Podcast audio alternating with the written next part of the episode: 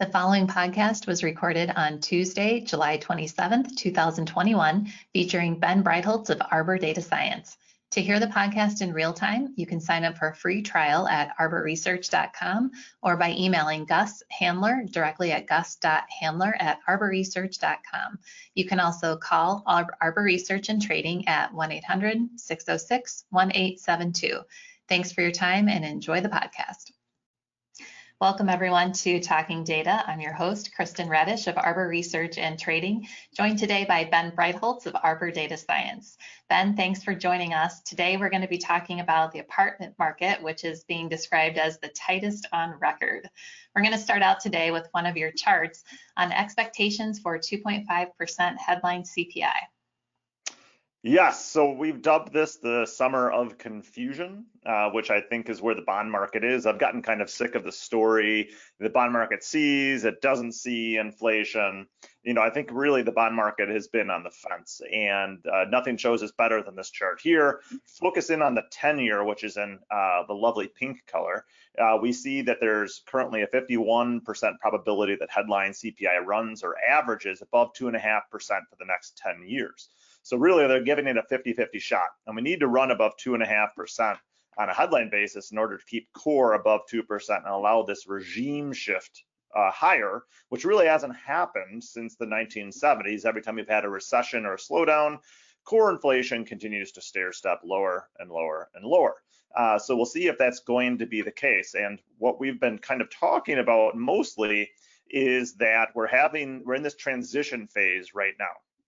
And that's a transition from all of the supply chain induced, also on the consumer demand side for goods with the shortages, all these prices that have essentially surged from used cars to airfares, car rentals, and so on, uh, even a little bit in crude oil thanks to base effects. That is all very likely going to come to an end and already is. Uh, but that'll transition us now to really concern uh, being concerned about bigger weighted items, which would be like rents and then also wages. Uh, so we're going to have this slowdown, no matter how you look at it. If you look at, for example, headline PCE, and we still account for $100 crude oil a year from now, I mean, it just keeps going higher uh, moderately, we would still see PCE all things being equal, drop to around two to two and a quarter percent, which isn't that scary. Uh, but we we have a strong feeling these rents, which we'll get into here, are going to be stronger than many realize, and it will help buoy core inflation and potentially give us that maybe a narrow regime shift higher after this uh, recession, this this two month long recession. So the first chart we're going to look at on the apartment market is really rents. How high are they going to go and how long do you think this will last? Yeah, great question. So what we um, are able to garner from surveys, in this in this case, it comes from the National Multifamily Housing Council (NMHC). Uh, their survey is done quarterly and they have two questions. There's more than that. The two questions are focusing on have to do with sales volume as well as overall tightness in the market, which means that there's a high level occupancy. It's tough to find apartments.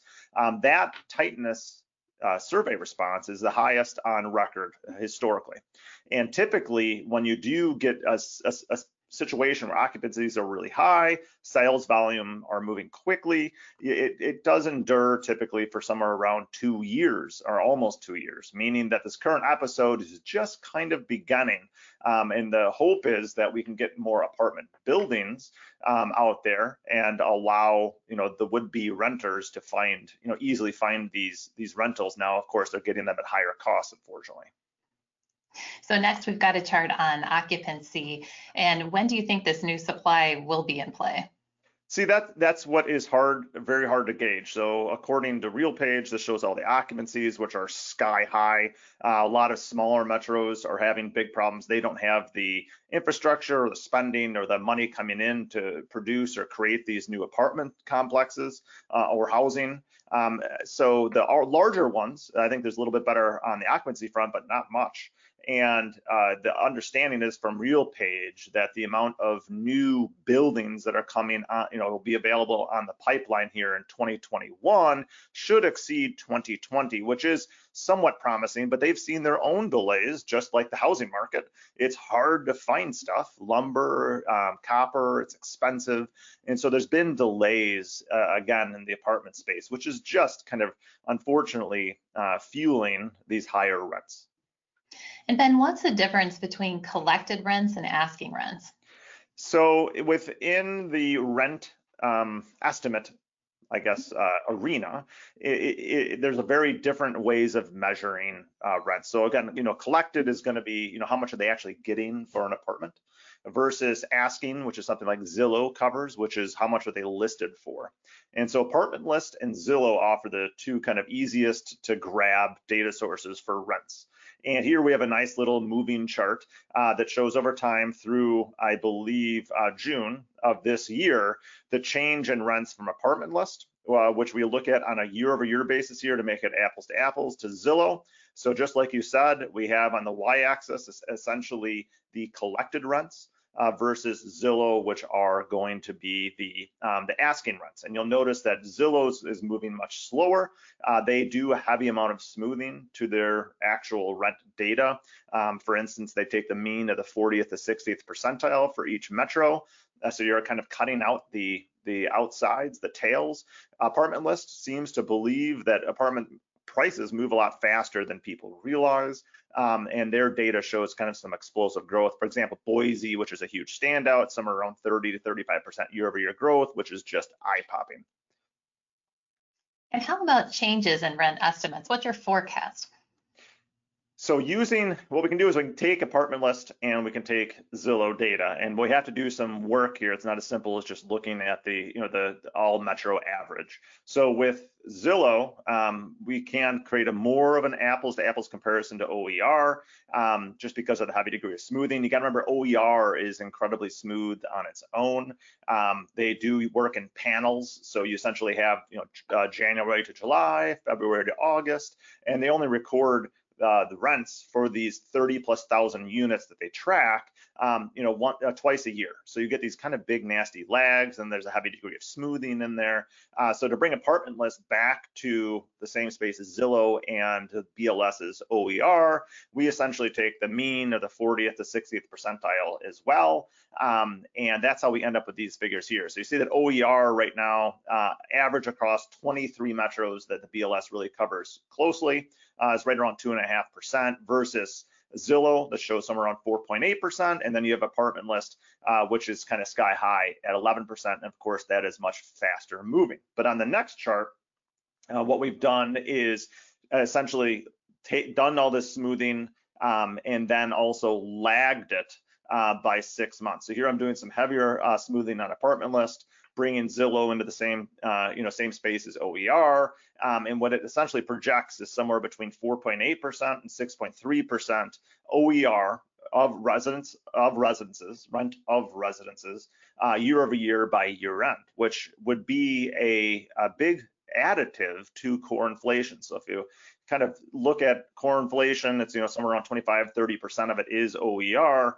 Uh, that means that we should have somewhere between 1.1 to maybe 1.5% added to core inflation, which will counteract these base effects, not base effects, but the, well, somewhat some of the base effects, but mainly the rolling over of the supply chain induced price surges. Uh, so we're gonna, again, it's gonna be this transition. And I think that's why a lot of our research keeps saying that uh, tips break evens, uh, treasury yield, nominal yields, commodities during this transition phase are going to be sideways, painfully, boringly sideways uh, hmm. throughout the summer months and in early fall. And even if you do look back historically at all global economic recoveries since 1960 and look at these again, yields, tips break evens, and commodities, at this point in a re global recovery, that's exactly what happens almost almost every time. You get these range bound markets, everything kind of is playing catch up. And in this case, the storyline that I'm kind of working with the most, again, is this transition from uh, transitory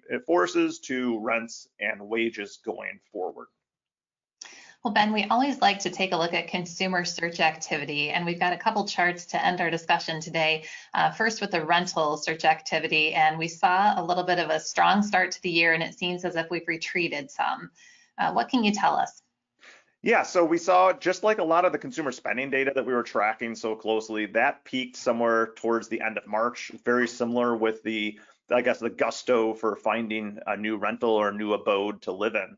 Um, and so rents, yeah, took off, not surprisingly, after vaccines really hit arms heavily beginning in January. We also did get two rounds of fiscal stimulus in January and March, and that kind of opened up uh, you know, uh, pocketbooks and also people getting out to see apartments and then beginning to rent again with the advent, uh, I guess, the end of that fiscal stimulus kind of rolling off, as well as now the Delta variant, we saw a retreat in consumer spending. I'm sure there's more more issues, more um, inputs to that, but just focusing on those two, we have seen a, a bit of a slowdown. Fortunately, uh, many spaces, many metros, these 23 that the BLS covers closely, are beginning to rebound as we get towards the tail end of the of the summer.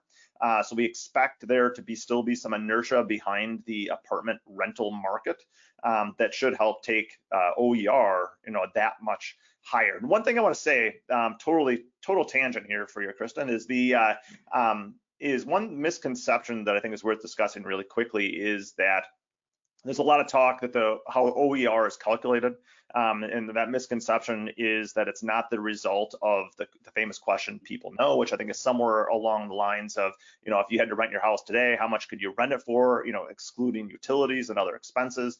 That seems to lend itself to some subjectivity, and so there's fear that homeowners are going to be dictating, um, you know, the cost of, you know, of rent um, and, and and OER, but that's simply just used for the weighting so the CES, that survey, is used to create the weighting for OER within the basket of, of goods. Uh, and services. It's not used to determine the actual prices of apartments. So, unfor- you know, what unfortunately, there's a group of people that have to do the painstaking process of going out to all these apartments, 30,000 plus them, and getting the actual rental prices um, that are collected. So that's where OER comes from, not from that question. Um, and so I think there'll be less subjectivity built into it than than people think. Um, and I think that it will track quite well with the, the apartment list and Zillow data that we had shown. So sorry, back to the housing market then on the next no, slide. thank you. Thank you for clarifying. I think that's important. Yeah. And next, we're going to move into the housing search activity. And how have um, rising costs, as you mentioned, the cost of building materials, how is that factored in? Yeah, I mean, we've seen a sudden stop, and it, it's both on the consumer side. There's incredible apprehension to prices, elevated prices. You know, we have existing home sales well over 350,000 on median, uh, which is just exceptional, the highest you know on record. And the University of Michigan Consumer Survey shows that uh, it's the worst time to buy based on price a new home. And that goes also for just about for large durable goods as well as vehicles. And so really across the board, uh, from you know probably you know 70, 80% of metros that we're covering here have search activity falling for all aspects of the home purchase process, from finding a real estate agent to closing costs. Um, and again, that could be further fuel for the rental market depending on how fast rental prices move, uh, you know, that that balance or I guess that uh, decision and that the would-be renters or buyers have to make um, maybe becomes easier if the housing market does seem overinflated and they want to rent to wait it out, or they just find it to be a cheaper option. Um, so kind of these these poor search results or interest in housing may be a boon somewhat uh, for the rental market. And so again, just to kind of wrap that up, the storyline here is that we're going to transition from these transitory factors to OER that could rise somewhere, you know, 4.8 to almost six and a half percent um, on a year-over-year basis into year-end, which could be a big boost as much as one and a half percent to core inflation. Um, Fannie Mae's got a similar study. Uh, they add even more, but they kind of look more into the end of 2022 for that storyline. I think things could move a little bit faster than people realize. Um, and what I'm mostly ready for is for bond investors to continue to kind of cross their eyes and be confused about everything and anything that's happening this summer. Um, you know, with two moving parts, they're kind of going in the opposite direction. Um, so we'll see. Well, thank you, Ben, for your thoughts today, and thank you, everyone, for joining us. As a reminder, Arbor Research and Trading is an institutional research and brokerage firm. Our two most prominent offerings are Bianco Research and Arbor Data Science. For any questions, please contact Gus Handler at gus.handler at arborresearch.com. Have a great day.